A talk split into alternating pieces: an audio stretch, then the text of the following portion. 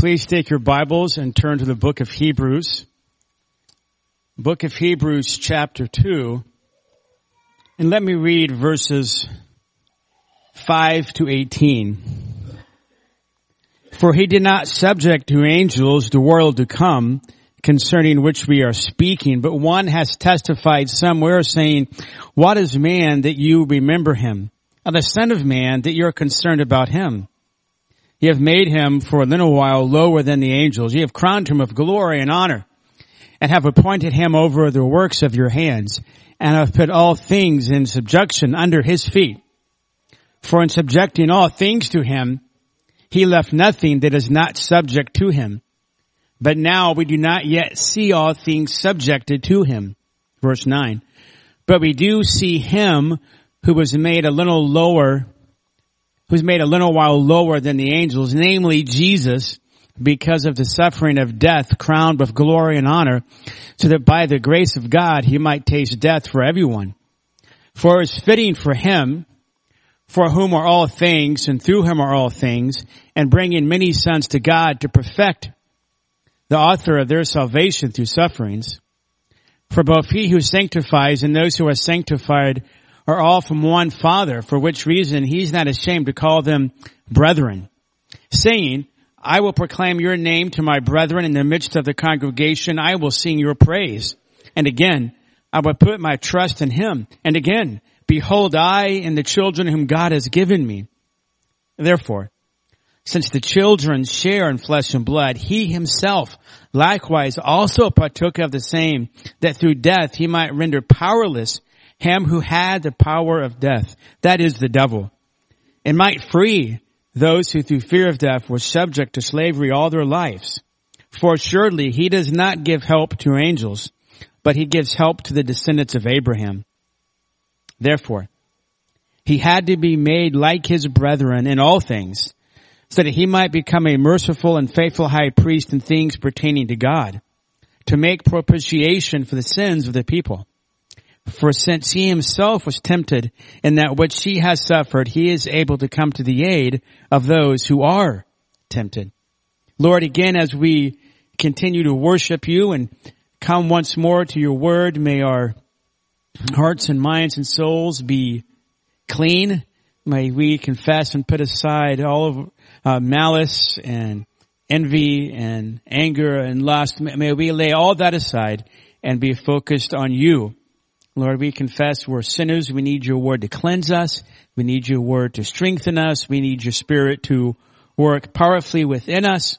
And we pray that you do that this morning for your glory, Lord. Amen. Questions. Questions.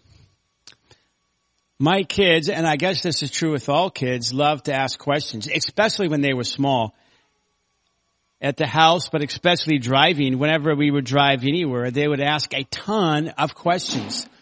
I, I guess I did the same when I was small, but I thought, and I have already talked to my kids about this, I thought that once they had reached double digits in age, that they might ask less questions. But I think now they're asking more questions about everything. And it's, it's actually become a joy that I can share in their life and participate in this journey that they have and be able to influence them. But they love to ask questions. I'm surprised that Thomas doesn't come up and slowly, oh, it's snowing outside. That Thomas doesn't come up and slowly slip me a sheet of paper that has a question on it. Cause we'll be, almost every hymn, we'll be singing. And if you notice at times, Thomas is talking to me. And sometimes my first reaction is what? Be quiet. We're worshiping God. But he may be asking a question about a certain word that he doesn't even know what that word means. so he's asking, what does this word mean? What does this symbol mean? What, what is the theology? What does this say about, about God? And so I'm, I'm growing and my, by God's grace, I hope, I'm growing in my understanding that questions are not always bad. The children asking questions can be very good. And in one sense, not in every sense, but in one sense, we should be like children, asking questions, especially with scripture and especially with the sermon that we, when we reading, when we're reading a scripture or a passage, we should have what? Questions. What does this mean? How can that be answered? And then how can I apply it? Even with a sermon, I'm sure with every sermon there are probably questions that you have. And it's good to ask those questions and to get them answered and if appropriate, for there to be application from those answers. And so this morning, what I want to do is to ask three questions, to consider them, to answer them, and then to apply them. About the text that we've just gone over. And we can't always do this with, every sermon. It would take us forever and forever to get through any book of the Bible. But especially with the book of Hebrews, there can be many questions. There are some things in the book of Hebrews that can be difficult to understand here and there. So this morning, we're just going to take a break and I'm going to ask questions that have been brought up to me and answer them and then in a certain way seek to apply them. Okay? Number one, this is the first question. And again, questions most of the time, or I should say questions can be good when we're asking, Lord, how do I understand this? And so there were some questions, and the first question is this, and some of you caught this, and that is this. Why does, if you look at the text, Hebrews chapter 2 verse 7, why does Hebrews chapter 2 verse 7 say angels, and it's quoting Psalm 8 5, and Psalm 8 5 doesn't say angels, instead it says what? God.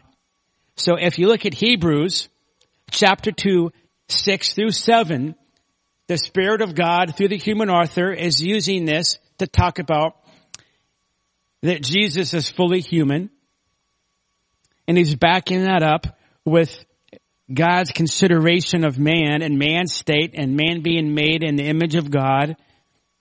And he uses Psalm 8, but in verse 7, in the book of Hebrews, it says angelos, that, that's the word in Greek for angel. Sounds very similar, right?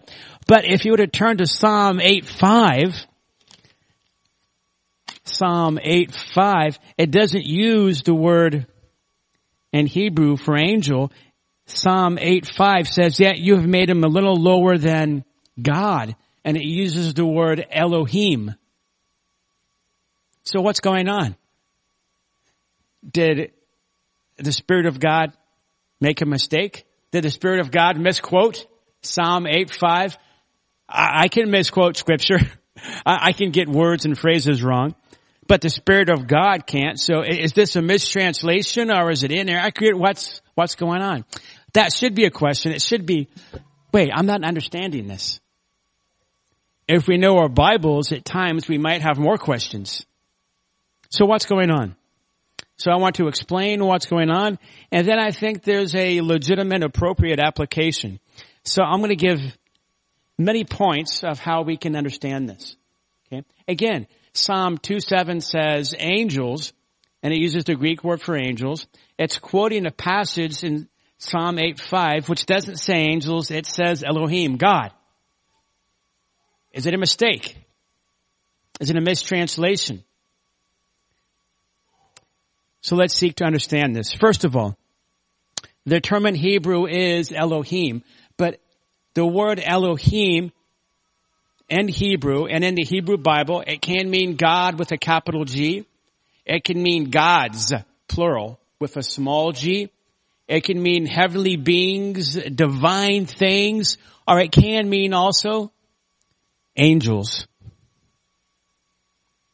It can mean angels depending upon the context. Even in my New American Standard Bible in the margin on verse 5, it says that the translation could be angels in the margin of my New American Standard Bible. Number two, a second thing to understand. Every Bible translation that I looked at for Hebrews 2 7 uses the term angels, but not every Bible I used or looked at used the term God and Psalm 8.5. Every Bible I looked at, every version I looked at, every translation I looked at, and Hebrews 2.7 had angels. But not every version, not every translation of the Bible I looked at and Psalm 8.5 use the term God. Uh, the King James Version uses angels. The New English Translation, which is a pretty good translation by a Greek scholar and some other Greek scholars, uses the phrase heavenly beings. And there's a pretty good translation that I like, and I like and at time used called Lexham. It's also it's written by Greek discourse and Hebrew discourse scholars. They also use the phrase heavenly beings. What I'm saying is that there are some Bible translations that recognize that the term Elohim has many ways it can be used and the context determines whether it should be God, gods, angels, heavenly beings. Uh, for example, the word Elohim that ending, the im in Hebrew, that's plural. It's plural. So in our English Bibles, oftentimes Elohim is used and it's translated God. That is correct.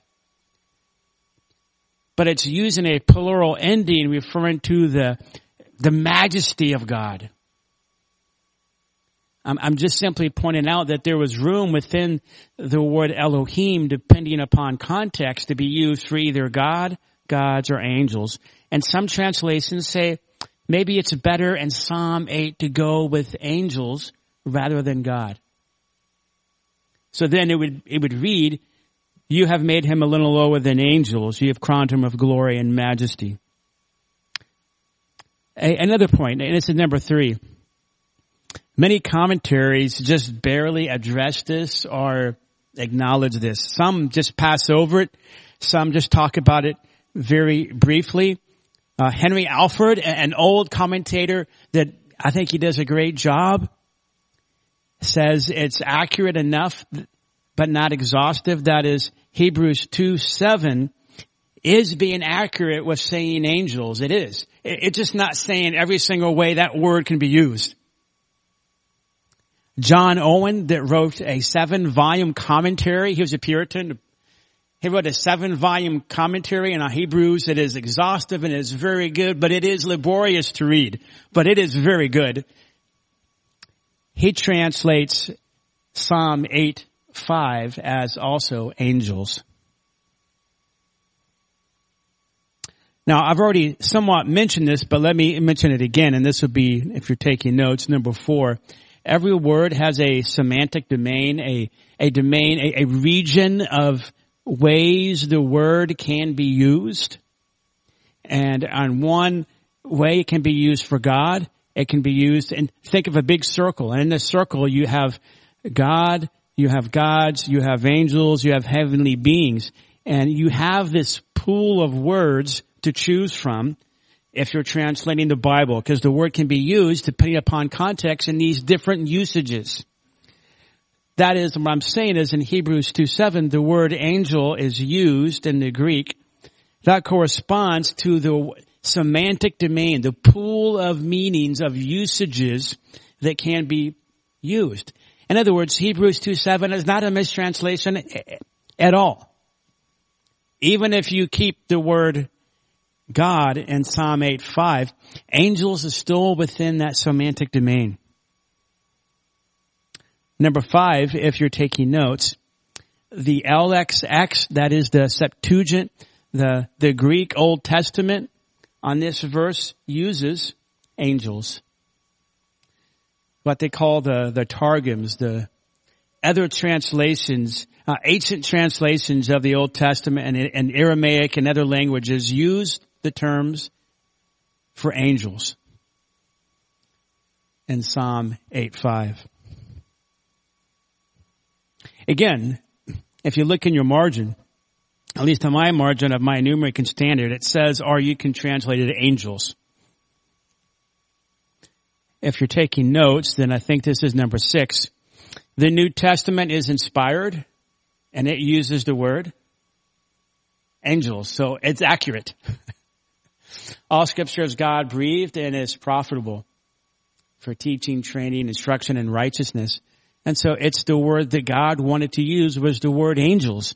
And it, angels means either a human messenger or a divine messenger, a celestial being, an angel. And so that gives us the translation, I think, for how we should look at Psalm 8.5. Just a, a couple more ideas. And even looking at Psalm 8.5 and Hebrews 2.7, but, but more theologically. And sometimes when you do translations, sometimes there can be, sometimes what's taught is you, you can't use theology in translation, but that's a misnomer. Theology is, is used in everything we do. Even in translation, theology is used all the time. We just have to be careful that we're not assuming things that this word or this passage is not saying. So we've looked at some of the data. I, have given you some of the linguistic data, but now theologically, looking at Psalm, I'm sorry, uh, Hebrews 2, 7. did, did Jesus, looking at all of scripture too, theologically, did, did Jesus, when he incarnated himself, did he incarnate himself just a little bit lower than God? Is that how he did his incarnation? That you have, in terms of mortality, maybe, and, and present glory, you have God and you have angels. And so Jesus incarnated himself a little bit, just a little bit lower than God, but, but above angels. I think when we read scripture, we won't take the time to do it, but you can read Isaiah 53, the suffering servant.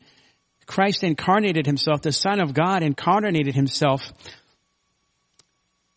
as a, a weak, mortal human. And we've seen that in, in many scriptures. I don't want to go off on a tangent, but Romans 8, 3, just to remind you from last week, Romans chapter 8 verse 3, it says, for what the law cannot do, weak as it was through the flesh, God did, sending his own son in the likeness. He wasn't sinful and never sinned ever, but he came in the likeness of sinful flesh. He did something which an angel did not do. And that is come, he took on real, as Hebrews 2 7, as Hebrews 2 following says, took on real flesh and blood that was weak and finite and that could, could die. Christ took on a humanness that was not just a little bit, little bit lower than God, but a lot lower than God. And so I think understanding Hebrews 2 7 and Psalm 8 5, certainly Hebrews 2 7, but even Psalm 8 5 to be referring to angels helps us to understand that Christ really out of his grace and love, even as it says in Hebrews 2 9, by grace, out of his love and power and humility, was in a sense more, more human than you and I are. But he really died. That's why it says he tasted death. He experienced a, mortality, a type of that an angel could not do, because Jesus is better than angels. So that's why I would say probably Psalm 8, 5, God made us a little bit lower. Though we're made in image of God, we're still immortal for, and for right now we're made a little bit lower than the angels. The word God there is not heretical. I'm not saying that's bad, but in light of Hebrews 2, 7, definitely saying angels, and all that I just said, probably better to understand Psalm 8, 5 as angels. Now, how do we apply this? You know, do, do we make up an application? Well, I, I want to say two things thank the Lord that we have different versions of the Bible. Thank the Lord that we have different versions of the Bible. Thank the Lord that we have thousands and thousands and thousands of manuscripts. Many different ways uh, of manuscripts. Okay, even have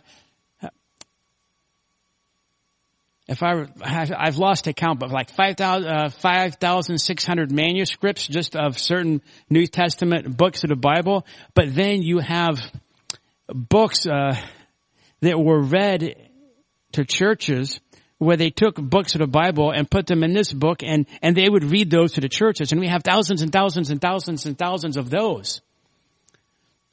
What I'm saying is that there are some religions that have their religious book and this is what it says.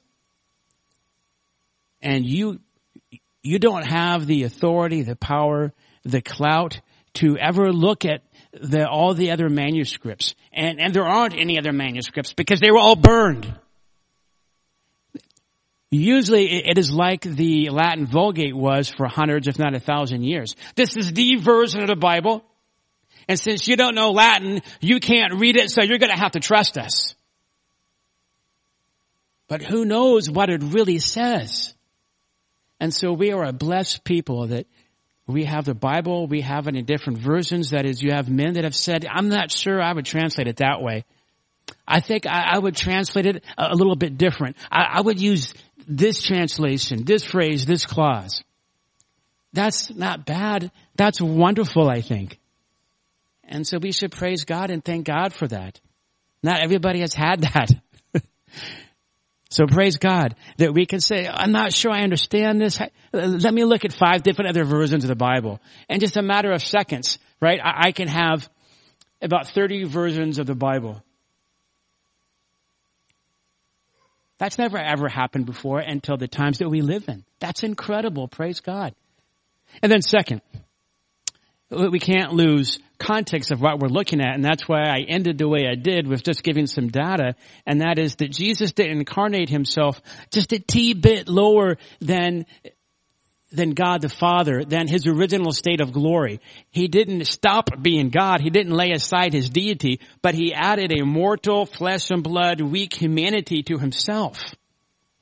And so yes, we need to have this super mega view of Jesus as God that we see in Hebrews chapter 1, but we also need to have a super mega, a appropriate biblical view of Christ and His humanity. He was fully God, but He was fully and is fully human.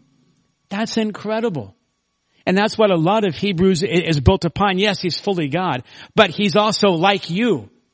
Jesus is like you. He's fully human. Even now, though glorified human. Jesus went lower than any angel could ever go. Praise God. We don't worship an angel or follow an angel, but the Messiah, the Lord, Yahweh, that took on flesh and blood for you and for me.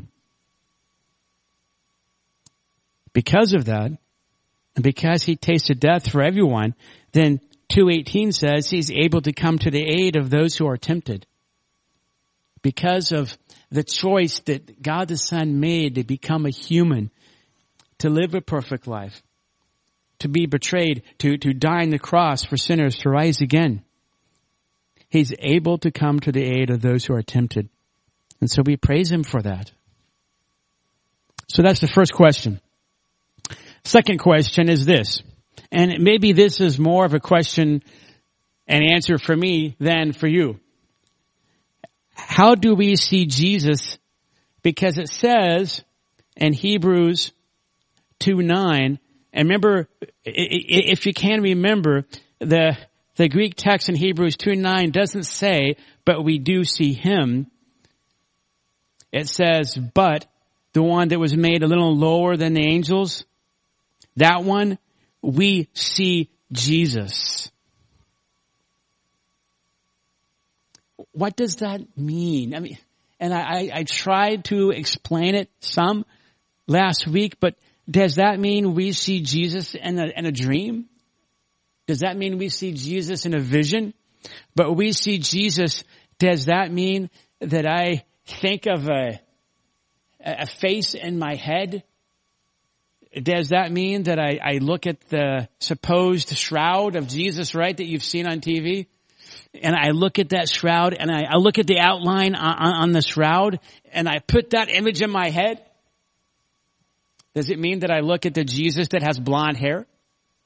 Have you seen the, Jesus that has blonde hair and that has a halo? Is that the image I should have of Jesus? Should it be the Jesus that people wear on the cross and they wear it around their neck? Is that the Jesus that, that I see? Should it be an actor, whether it's the movie? I forgot the name of the movie. I, I never saw it, but the movie of the actor and it was all about his crucifixion, the, the new series of Christ and his apostles. Do I, do I put those actors' faces in my head? That's what Jesus is.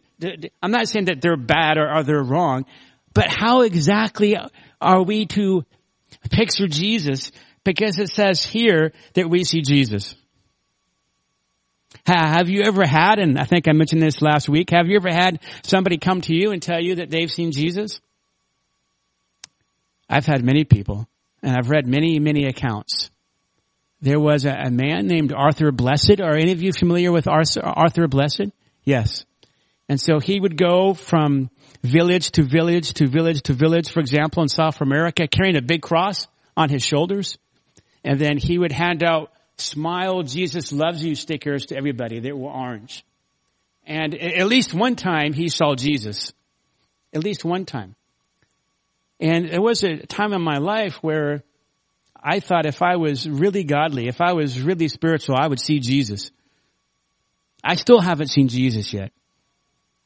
And I would say 100% pretty sure that you won't see Jesus until either he returns or you die. One of the two. I could be, you know, I, I'm pretty sure because I think that's what scripture says. First Peter chapter 1 verse 8 says that we don't see him now. We don't see him yet. We have faith in him. Well then what does this mean? But we see Jesus. I think that's a lovely little clause right there. But we see Jesus. Well, let's understand this. And, and, again, remember that as the book of Hebrew starts, it says, we see Jesus. And then when the book of Hebrew begins to wind down and close in chapter 12, verse 3, it says, fixing our eyes on Jesus, the author and perfecter of faith. And verse 3 of chapter 12 says, for consider him. So at, at, the beginning and through the book and at the end, basically it's saying we look and look at Jesus. But what does that mean? Because I'm supposed to walk by faith and not by sight. And First Peter chapter 1 verse 8 says we don't yet see Jesus, but yet we're supposed to look at Jesus. What does that mean? You have so many verses, right? Colossians chapter 3 says fix your mind on the things above. What does that mean? What am I supposed to be doing? What does it mean that I'm looking at Jesus? So just a couple of things to think about. First, this involves what every believer in a sense should be doing and, and to some degree does. If you look at verse 9, it's not a, an imperative. It's saying this is something that, that we do. This is something we see. There is a perception that we have about Jesus. And it talks about it. Suffering of death, crowned with glory and honor. And in context, this incarnation into humanity that was a little bit lower than angels. Though our knowledge of Him can, can grow, every believer, no matter how old or young, how mature or immature, should have this basic knowledge that Jesus is God and that He's what? Human. That's at least what this is saying but we do see him. How? Verse 9, lower than the angels, but yet in context, you are the same, chapter 1 verse 12, your years will not come to an end. The eternal, powerful, creating God. that's Jesus and that's a way that the, the normal Christian should have this understanding, uh, understanding, this perception, this view this knowledge uh, of who Christ is. He's fully God and he's fully man. Even with Jehovah Witnesses or Mormons or cults, Hebrews chapter 1 is, is, and 2 is very clear. He's not an angel. He's God. But in fact, he became lower than an angel for a time so he could be our Savior and our Messiah and our great high priest. Would you please trust him? You know, it's a great way to share with the cults, but we have this, this knowledge, this view of Christ, fully God, fully man. Second, just thinking about this, and again, maybe it's more of a reflection on me, this knowledge that we can have, this relationship, this view that we can have that he's fully God and fully man for me, right? Verse 18, chapter 2, he's able to come to the aid of those who are tempted. Have you ever been tempted? Yes. Then he, he's for you. His humanity is for you. He's, you're a great high priest for you and he's fully God for you. That is, every believer can experience this. There can be, and Christianity and Christendom, this attitude that not maybe in reformed churches, or even evangelical churches, but, and some evangelical, maybe more charismatic churches, there can be this idea that if you are really, really spiritual, then you're gonna see Jesus. And a dream. Or maybe he, he will uh, appear to you himself and, and guide you. But this verse is saying that every believer here sees Jesus. Maybe sometimes, or maybe they have, maybe in the future, somebody will come to you, maybe a, a, a truly uh, charismatic brother or sister, charismatic in their view of Christianity, and maybe they'll ask you, have you ever seen Jesus? I have. What would you say? You can say, I see Jesus not just on certain visions, I see Jesus all the time. I see Jesus 24-7. And then you can talk about the book of Hebrews. Here's how I see Jesus. In other words, this is not saying that we should live for this like heightened mountaintop experience. If I'm really, really spiritual, then I can have this encounter with Jesus where I, I see him almost like the Mount of Transfiguration. Well, the Mount of Transfiguration is, is certainly wonderful, but the Mount of Transfiguration didn't really help Peter that much. Because even after Peter saw all the glory of Christ at the Mount of Transfiguration, it wasn't too long after that that what did Peter do? Peter saw Jesus and walked with Jesus, all the disciples did, and then what happened? They all what? Peter denied him. Judas betrayed him. And they ran away out of fear. So it's not having some kind of incredible supernatural mystical vision with Jesus that will give you the godliness and the spirituality that you need in order to have the courage to live for Him, but rather it's that day to day seeing Jesus and in the context, seeing Jesus and His Word that gives you the courage and the faith to be brave for Christ. Perhaps this is why we have Colossians 3:16. But let the word of Christ dwell within you richly. Read the whole Bible, but especially those parts that are about Jesus. Read those and think through those and pray about those and seek to apply those sections especially to your life.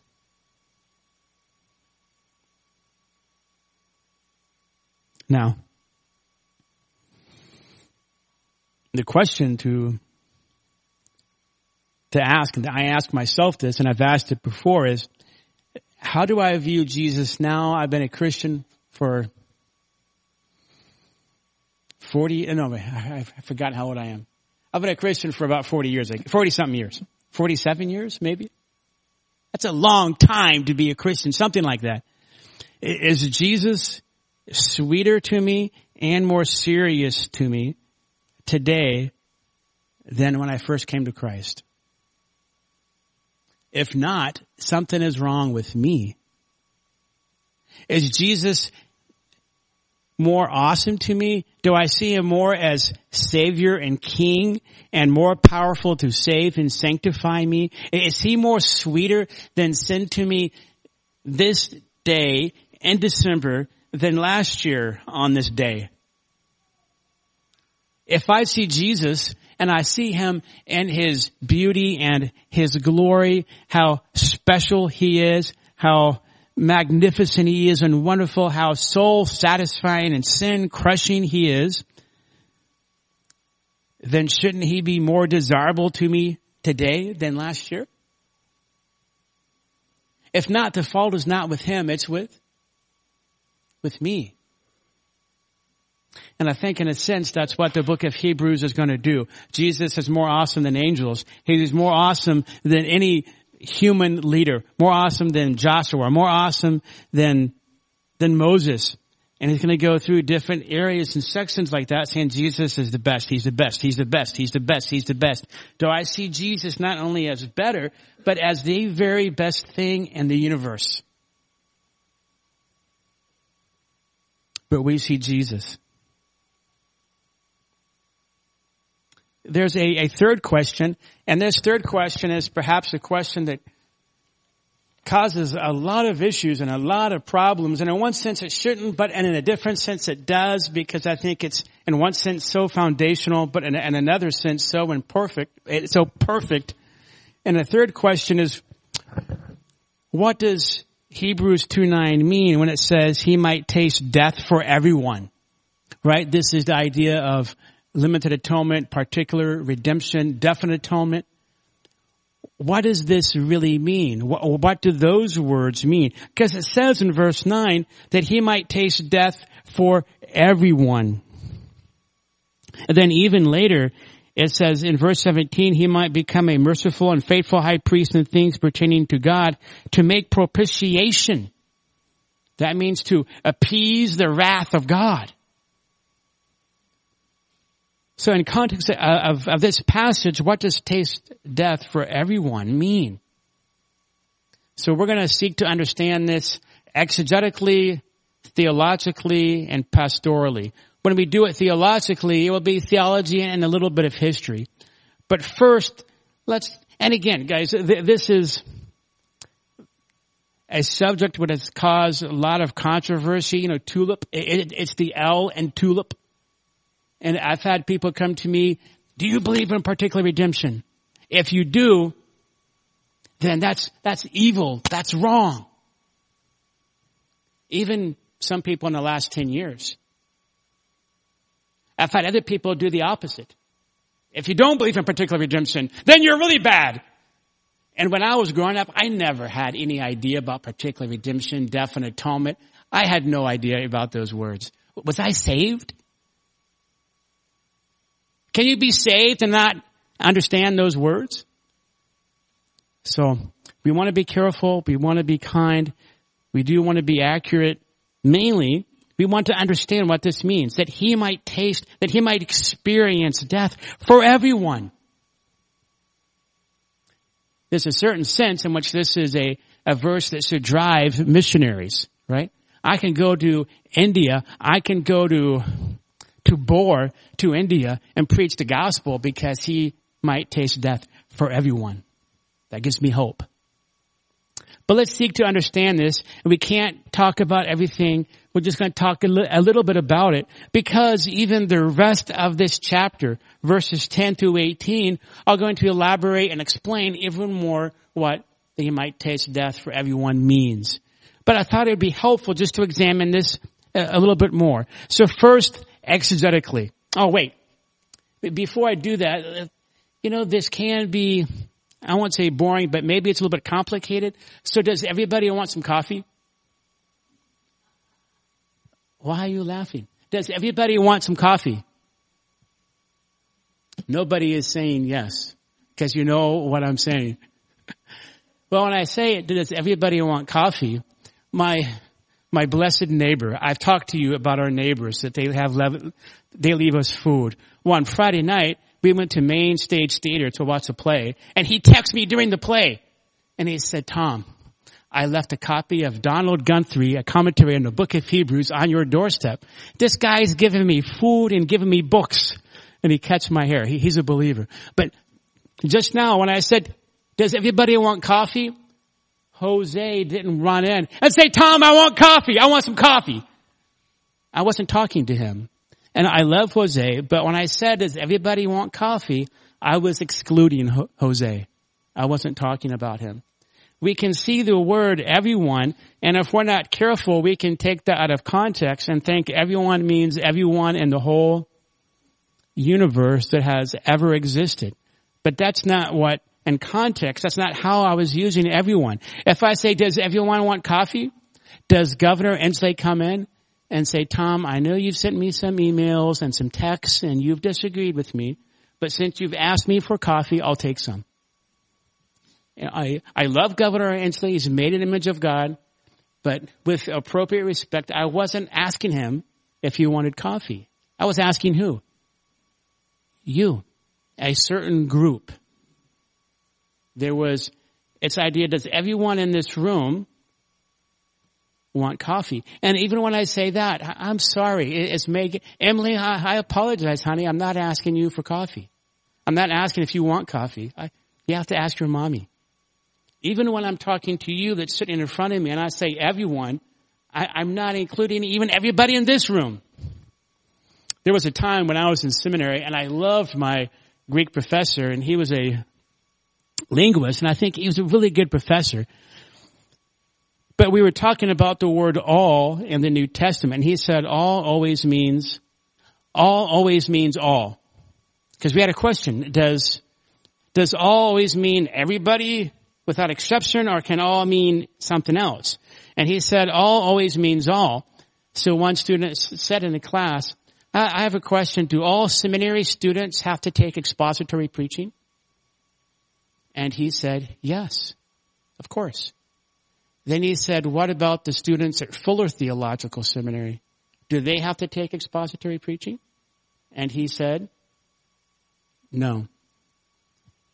But you just said all students have to take expository preaching. No, all the students that are at Master's Seminary have to take expository preaching. Do you, am I being clear? So context determines what every or all mean. Every is single. You know, it's individualizing. All is more corporate.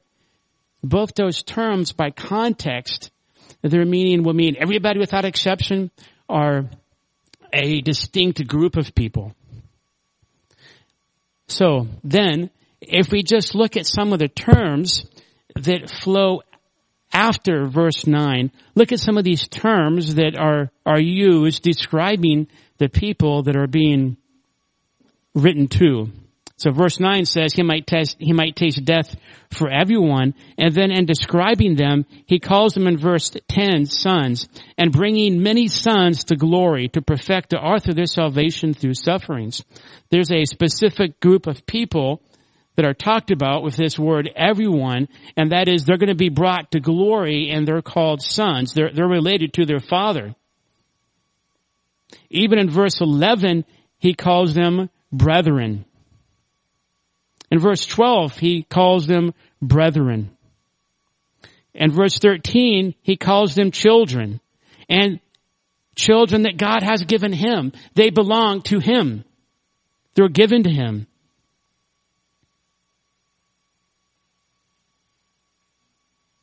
Even as we go further down in this section, maybe you can find even more here.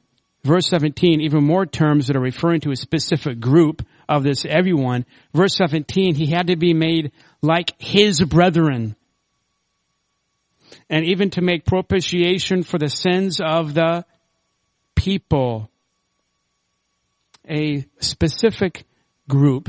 So it, it seems clear that, that these terms here are talking about the, this group of specific believers that have assembled together. Every one of them. There's a unique and specific way that Christ has tasted death for. Now, there's more that we can say with the exegesis, with the nuts and bolts of the Greek here, but we're losing time. So if you have more questions, you can ask me afterwards about the exegesis about the nuts and bolts, the language of verse 9. But let's move on to the, the theology of it, the theology of it.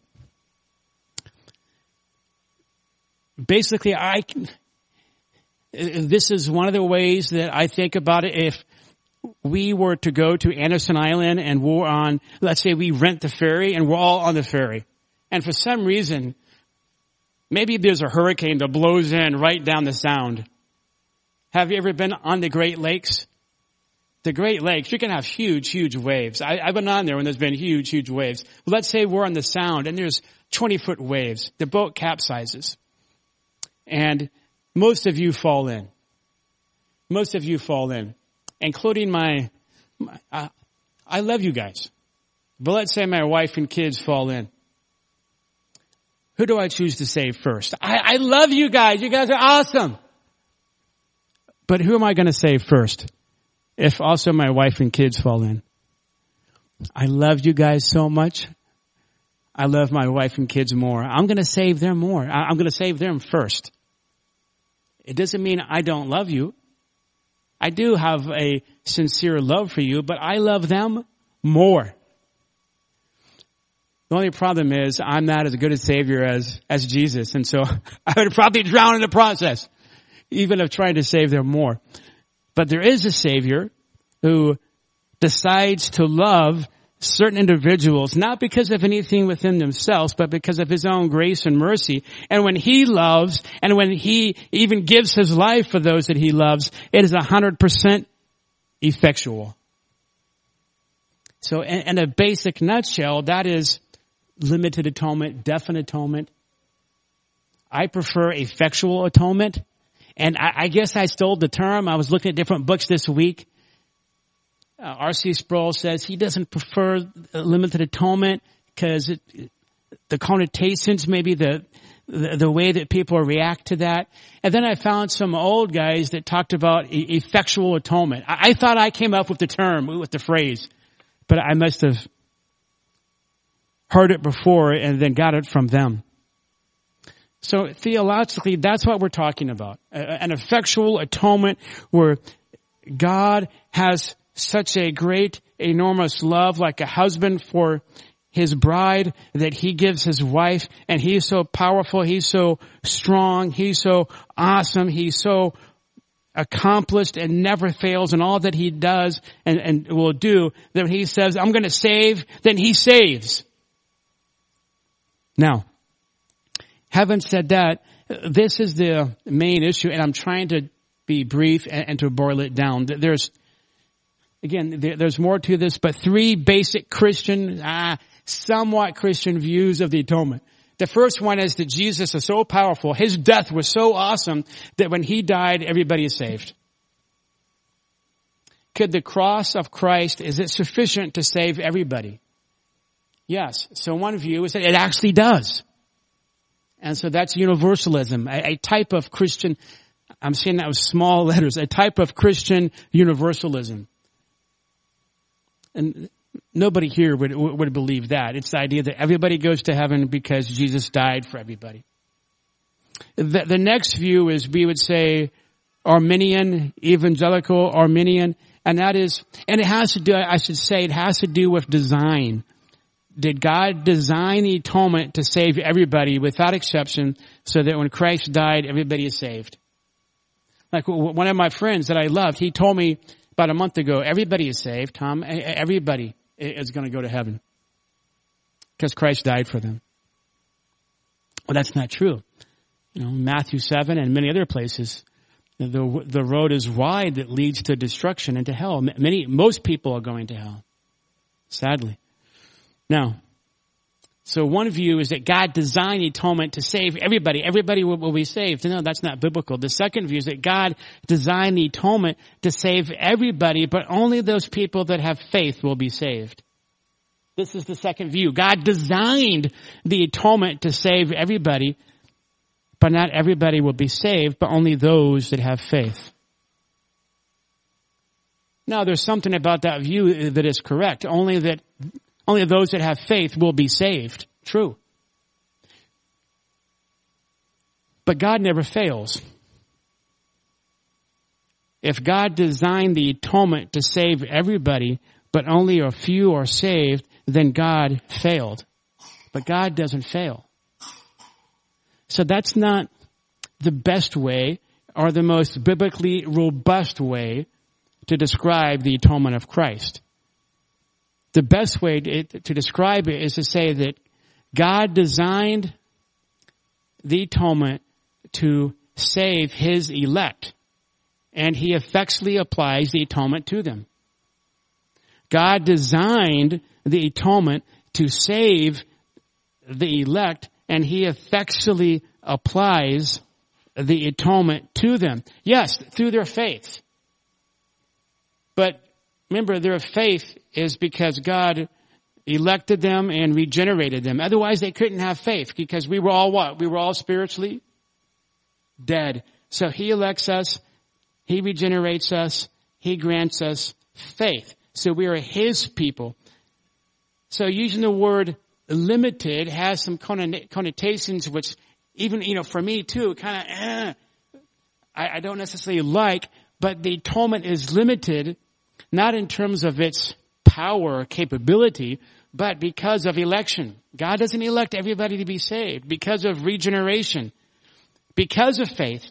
And it's limited because people without Christ, without the regenerative work of the Holy Spirit, people without Christ, you and I without Christ, would never choose the cross. Ever. We, we would never choose Jesus. So salvation is wholly and totally of God. And that's why it says in Hebrews 2.17 to make propitiation for the sins of his people. And this is just by the way, these words like propitiation, redemption, redeem, they mean what they say. It means that Christ actually did propitiate, appease the anger of God for these individuals so they're no longer under God's full just fury. Redeem means they were bought back with a price. Christ paid the price for them so they would not go to hell. Otherwise, Christ paid for them. His death may not be that valuable because they went to hell anyways. Now, trying to move somewhat rapidly and uh, praying this will bring some clarity, but there is an issue we have to talk about, and that is here, here's the problem, I think, and some others think, is the issue is mainly what did God design to do? Did he design to save some, or did he design with the atonement to save everybody?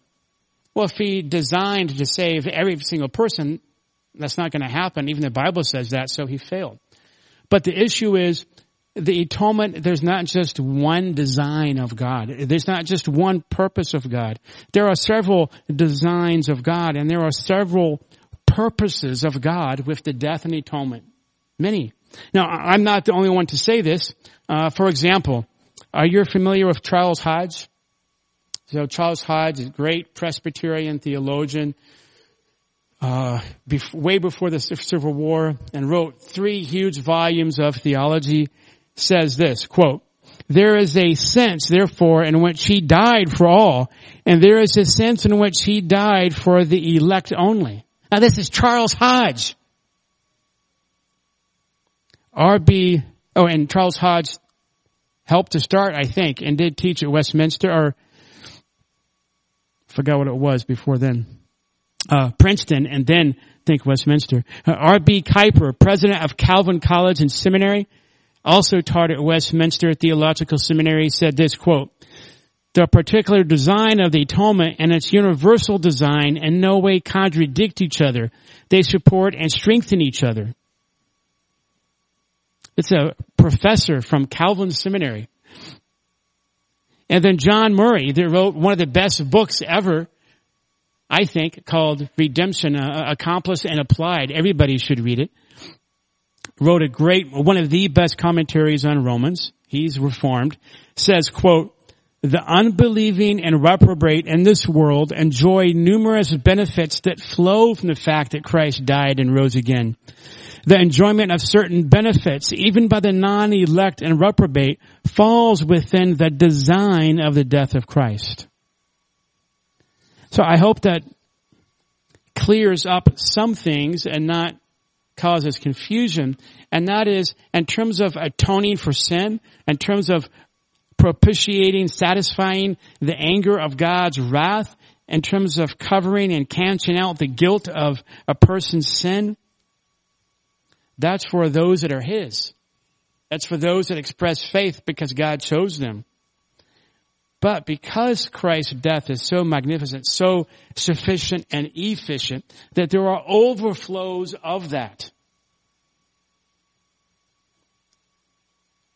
Perhaps that's why you have 1 Timothy 4.10, which says that Christ is the Savior of the whole world, but especially of believers. I think this is why you have even Matthew 5, 43 and 48 where it says love your enemies and it gives the example of Christ loving and God loving unbelievers. He gives them rain and food. And that's even why when I started this question, I talked about how I do love you guys. I love all of you. I do. But I have greater love from my family, from, from my wife and, and from my kids. And the same with you, with everybody else that there is a particular love of God, like a husband for his bride. There's also a particular way that a husband would die for his wife that he may not die for the rest. And that's what we have in the Bible concerning the atonement.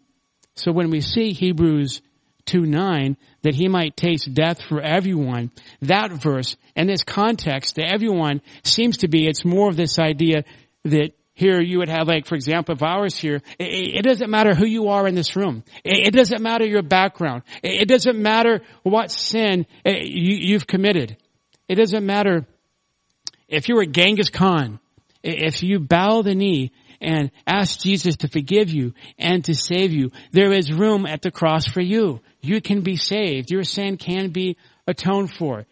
That is, there's no one that says, Jesus, please save me. I'm a sinner.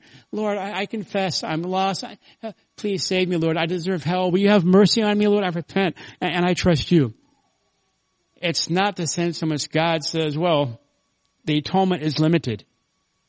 No, that's not what this means. Rather, it's the idea that God does not fail in redeeming and atoning for somebody's sin. And if the sinner cries out, Lord, save me, regenerate me, Lord, I, I, I want to belong to you, take care of my sin, Lord, I, I receive you, you're one of his people. He'll save you. He won't turn his back on you.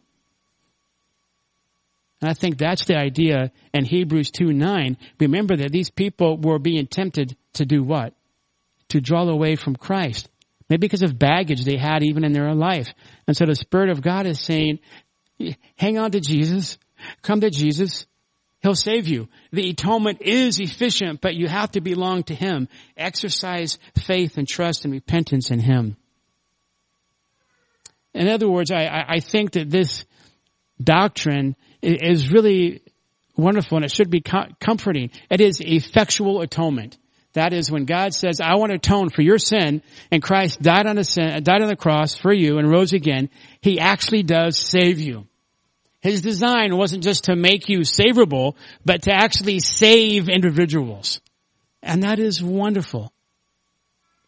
Now, uh, briefly and quickly, pastorally, how, how do we uh, apply this? And just two things. Number one, live free. Your guilt is completely washed away and you are cleansed and your guilt is covered. We have said you can't change your past, but the guilt of your past, the sin of your past can be covered. It can be with God canceled out. It can be forgiven. Don't live in your guilt. Come to Christ, come to the cross, say, Lord, I'm a sinner. What I did was wrong. It was a, a crime against you. Lord, please forgive me. Please cleanse me. Don't live in the guilt of your sin. If you're a believer, daily come to the cross. And sometimes we can have a misplaced shame or a, a false guilt when you're a Christian and you begin to be convicted by the Spirit of God for sins that you've done in the past. Harness that guilt. Satan will want to take that guilt that you have, believer, and not just make you feel convicted, but he'll want to crush you down with the guilt. He'll want to just flatten you out in, in the dust. In Psalm 19, Psalm 119, the writer is, he talks about how he's cleaving to the dust because of his sin. And that's where Satan wants to leave us. The way to get out of that is I'm, I'm so thankful I feel guilty. Have you ever said that? God, I thank you I feel guilty. And then go to the cross. Satan wants you to get smashed with the guilt. God, with that guilt, He's sovereign. He wants you to take that and use that to go to the cross to get cleansed. Every time you feel guilty, go to the cross. The blood of Jesus cleanses us from sin. The blood of Jesus doesn't cleanse everybody. It cleanses those that come to Him by the grace of God. Live free, free from guilt by dealing with your guilt.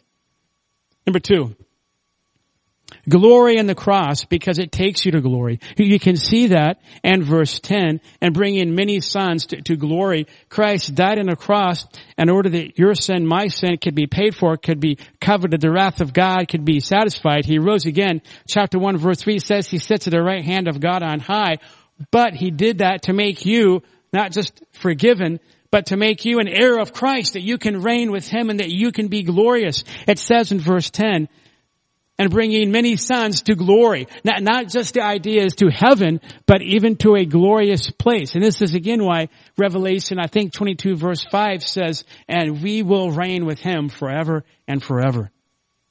That is tremendous. That's why we should sing hallelujah. That is, we should be the most rejoicing and, a true sense happiest group in the whole universe where we should be. I don't mean with a false joy, but with a true joy in our heart. Hallelujah. Praise God. Glory to God.